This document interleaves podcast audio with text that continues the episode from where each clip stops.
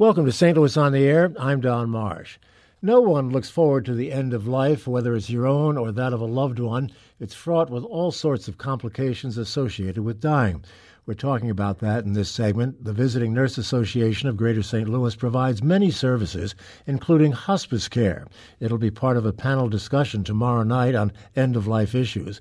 With me in studio to talk about these issues are Carol Emmerich, Director of Hospice Care for the Visiting Nurse Association of Greater St. Louis. Mike Roberts, whom you remember as longtime Channel 5 meteorologist, is the Manager of Public Relations and Communications for the association. Nice to have you both here. Thank you so much.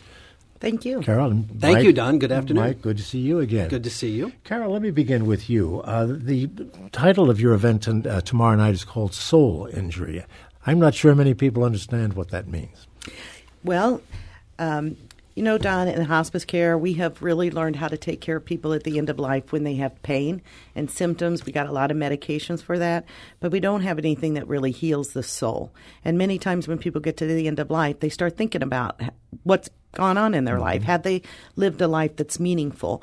And war veterans, people who have been abused, people who have had uh, trauma and even insidious trauma over their whole life really need to have time to heal. This whole thing got started. The soul injury concept got started with veterans, didn't it? That's correct. Right, right. And, you know, isn't it a little late at the end of life for, to, to repair some of these damages? Well, this is our message from Visiting Nurse Association mm-hmm. to the community is let's work on it now, mm-hmm. um, not wait until the end of the life. Um, and so we're talking to people about how to recognize soul injury and what to do about soul injury and how to get help, particularly the veterans. Um, who can seek help through the Veterans Administration. They've done a lot of work on this. They call this moral injury in in their field. Mm. Um, but that's what we want to get the message out. But the application goes far beyond veterans, needless to say. Unfortunately, it does. Yeah. We all have things in our life that put a deep wound that takes a long time to heal. Mike, uh, w- when you came into the room and we chatted for just a second before going on the air, I said, This is a tough subject to talk about, the end of life. And you took exception to that right away. Well, you know, not violently or, or it doesn't upset me, Don, but I have to say, that hospice gets um, ingested in a way that I wish it didn't, because there is an opportunity for great beauty. I was a hospice volunteer for a long time, and my late wife, Anne, got cancer. We took care of her on hospice. And you know, that mm. prayer didn't get answered. Probably it won't for most people who go into hospice. But you have an opportunity in hospice that you don't get if death comes suddenly. You have a chance to say goodbye. Every relationship has this flaw in it. It's made entirely of humans. And because humans aren't perfect, no relationship is perfect. And you have a chance during these hospice years. And at the Visiting Nurse Association, we, we provide the clinical end of this at such a high level, but you yourself are now freed to say, gosh, I, I wish I'd have been a better husband. I wish I'd have been a better father.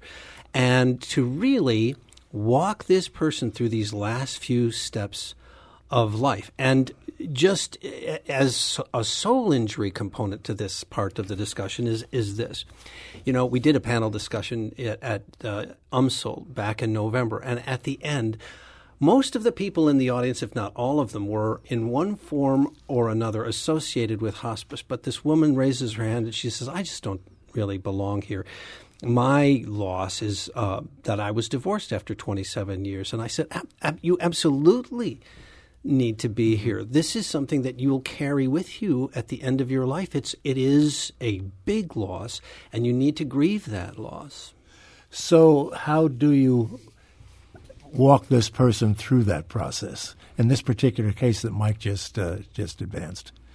Mostly done is just giving people a safe environment where they can share and they can talk um, and they can confess this. Um, and so when you get the hospice staff there and they get a relationship with the person, um, the walls kind of come down. That is so true. You know, I w- as a hospice volunteer, one of the things that shocked me most was how much a person would tell me. But you know, I, I came to understand well, I'm safe. I wasn't in a relationship with this person for three decades or four decades. And when I leave, everything they tell me goes with me. And in a soul injury um, journey, what we're, what we're trying to do is we're trying to see if this person has anything, A, that they want to talk about, and B, that they're open to mm-hmm. talking about. And then through that inquiry, to gently ask them if it's if it's something that they feel safe talking about that's going to be in an exclusive conversation that will go no further. And if they want to literally get it off their soul or chest. Is there a special training that's necessary for someone like yourself as a volunteer to, and being a party to these conversations? There is. That's what the discussion and the panel discussion is going to be about, Don. It's going to be you will you will begin the process of understanding a to how to approach the topic mm-hmm. in the first place, and then b what sorts of um, landmines there might be that you could step on, and and then and then see. Um, how how does this person do this? And there hmm. there there we reach a point in the evening where we are asking folks to literally ask the person they're talking to, their hospice patient, to embrace themselves. You know, to to, to ease the pain by just embracing themselves. Yeah. It would seem to me that uh, certainly the training would be necessary for conversations like this. But one of the things that uh, that would come up would be unaddressed issues. Let's say estrangements from from loved ones, uh, things that had not been said that they folks wish had been said. It takes two to tango. Don't you have to have that, that other party there to make this happen? Well, you do, and and this is the myth. This is the myth that we all live with: is that we're going to wrap our life up in a nice tiny bow bow, and it doesn't happen. Uh, people get to the end of their life, they're stressed, they're they're ill, they're tired.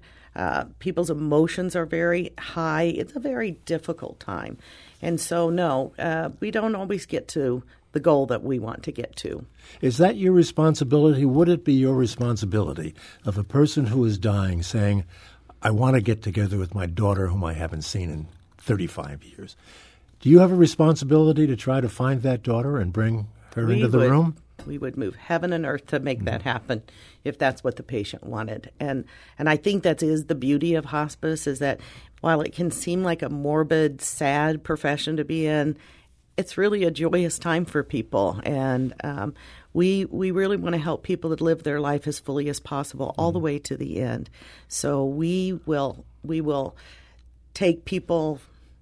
Uh, to the casino we'll take them to the bar to meet All with their right. buddies. You want to go golfing?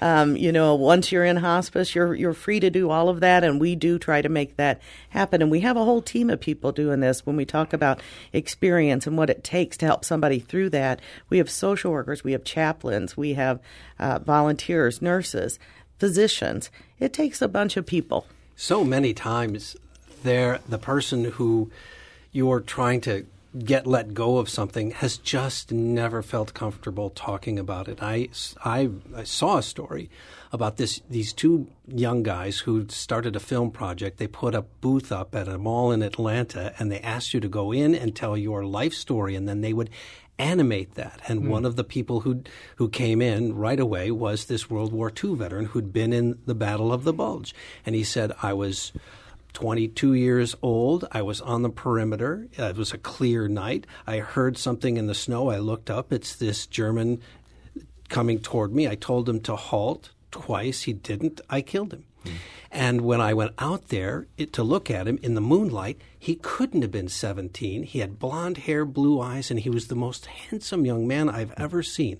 And you know, I slept well that night, but for the rest of my life, he's been in my dreams. He had never talked about that before. Now, part of it is he didn't talk to people because he didn't want to burden them, and, but part of it, Don, he'd never been asked. Mm-hmm. Well, this is someone you spoke to. This was a part of a film project right. that I, I, I, a story that I saw. How do you know what to ask? I mean, who who would dredge something like that up with a stranger? You well, you, have just no idea. you have to ask this question: Is there anything mm. that you would like to talk about. Mm-hmm. I mean, and it's it's it's really it's okay to say these are going to be your last days. Is mm-hmm. is I, is there anything that causes you distress that you'd like to talk about? That's another thing, Carol, that that I wonder about about being in, in a hospice situation and being told more than once, I'm sure, these are your last days. I would think that that would be something you'd want to avoid saying. People want to know. They yeah. do. You know, we're if they're a society. There, don't they know? Uh, they do know. Yeah. And even, you know, more often we get somebody who says, Don't tell dad he's dying. Mm-hmm. And so as soon as we're in the room with dad, he tells us he's dying. And so people are trying to keep uh, another person from being hurt. So let's keep it all a secret. But they feel so much better when they know that they don't have to walk this journey alone. And we don't have to pretend like this isn't happening. And once we get it out in the air, it's done. You know, if you would, I think uh, a lot of people might have been surprised when you talk about taking Dad to the casino or going to mm-hmm. see his buddies at the at the local bar. That they don't really understand what what hospice care is. I think a lot of folks probably picture it as someone on the verge of death in a bed, just waiting for the grim reaper. Uh, explain what that room is like and what the environment is like typically. Really, hospice care is a benefit that's a Medicare benefit that is for six months uh, to the end of life. We get people that stay in hospice sometimes a year, sometimes two years.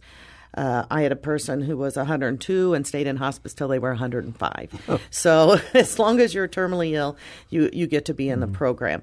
Um, hopefully, we get people sooner than later. I know people say, "Oh, my uh, mother went into hospice and she was dead within two days. Hospice must have done that." But the mm fact of it is, doctors wait too late to refer to us. So the earlier we get people, the more we can uh, start working on what we need to do to help somebody wrap up their life. So our hospice nurses visit a couple times a week. The aides come a couple times a week. Again, I said chaplains and social workers. And our people don't have to be homebound. They can go to the lake. They can go on vacation. Many do. Um, we're helping them, as I said, live life to the end with dignity, um, with all of the things that they want to do, and we just help them along with that. We get all their pain and symptom out of control. They no longer have to go to the doctor, the hospital, sit in waiting rooms, and they're so happy to finally be able to take over the steering wheel again. Mike, if you don't mind talking about it, tell me about your experience in, in that. Uh, it's very personal, I know, and if you don't want to, I understand. No, but I, just... do, I don't mind at all. Um, Ann and I were married for 34 years. We were both on a, a, really deep spiritual journey. I had been a volunteer as a hospice volunteer for a long time before Ann caught cancer like people catch a cold. Mm. And when I was in training, Don, Linda Zavelli at Unity Hospice told us all, you know, sometimes our volunteers end up taking care of their own family members. And I was a young man of 48, and I thought, oh, that's never going to happen to me. Hmm. But then Anne was diagnosed with cancer in 2012 on my birthday. And a year and a month later, she had passed away. But she didn't go into hospice until January of 2013. Once we went into hospice, because we had that time she had so many friends, Don, that mm. came by the house every day, at least a couple, sometimes uh, a dozen. We had six or seven masses set at the house. Our daughter, who lives in Kansas City, was able to come home every single weekend. And, you know, you talk about the opportunities that come and, and that are beautiful in a hospice journey. This made me see my daughter. Mm not like she was three with a bow in her hair, but like the woman she had become, whom I needed as as providing input from a woman to care for her mother. It was it was just beautiful, Don. And because I am a person of faith, I thought, well, uh, I signed on for this. This is my chance to serve Ann for the rest of her life and walk her the last 10 steps to Jesus. And that is exactly how we did it. Hmm.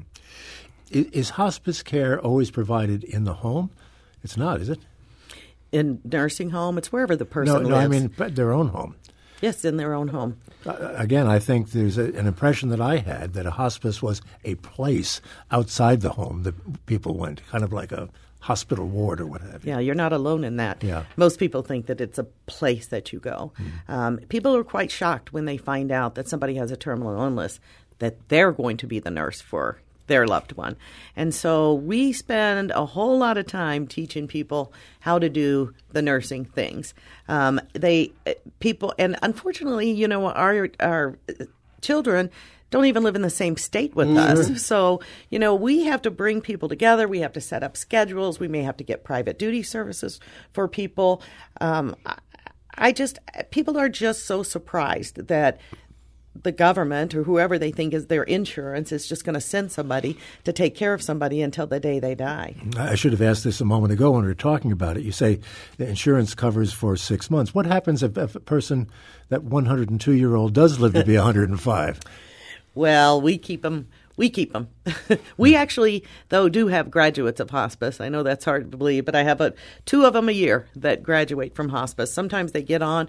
We get them all happy, taken care of, pain free, uh, and they don't seem so terminal. So they come off until they till they're ready to come back on again. There was a famous case of that. Art Buchwald, the uh, newspaper oh, really? columnist, mm-hmm. was in hospice for a good long while, so the full six months finally got up and left and lived for a couple of years and, and wrote about it, you know, in his typical typical fashion.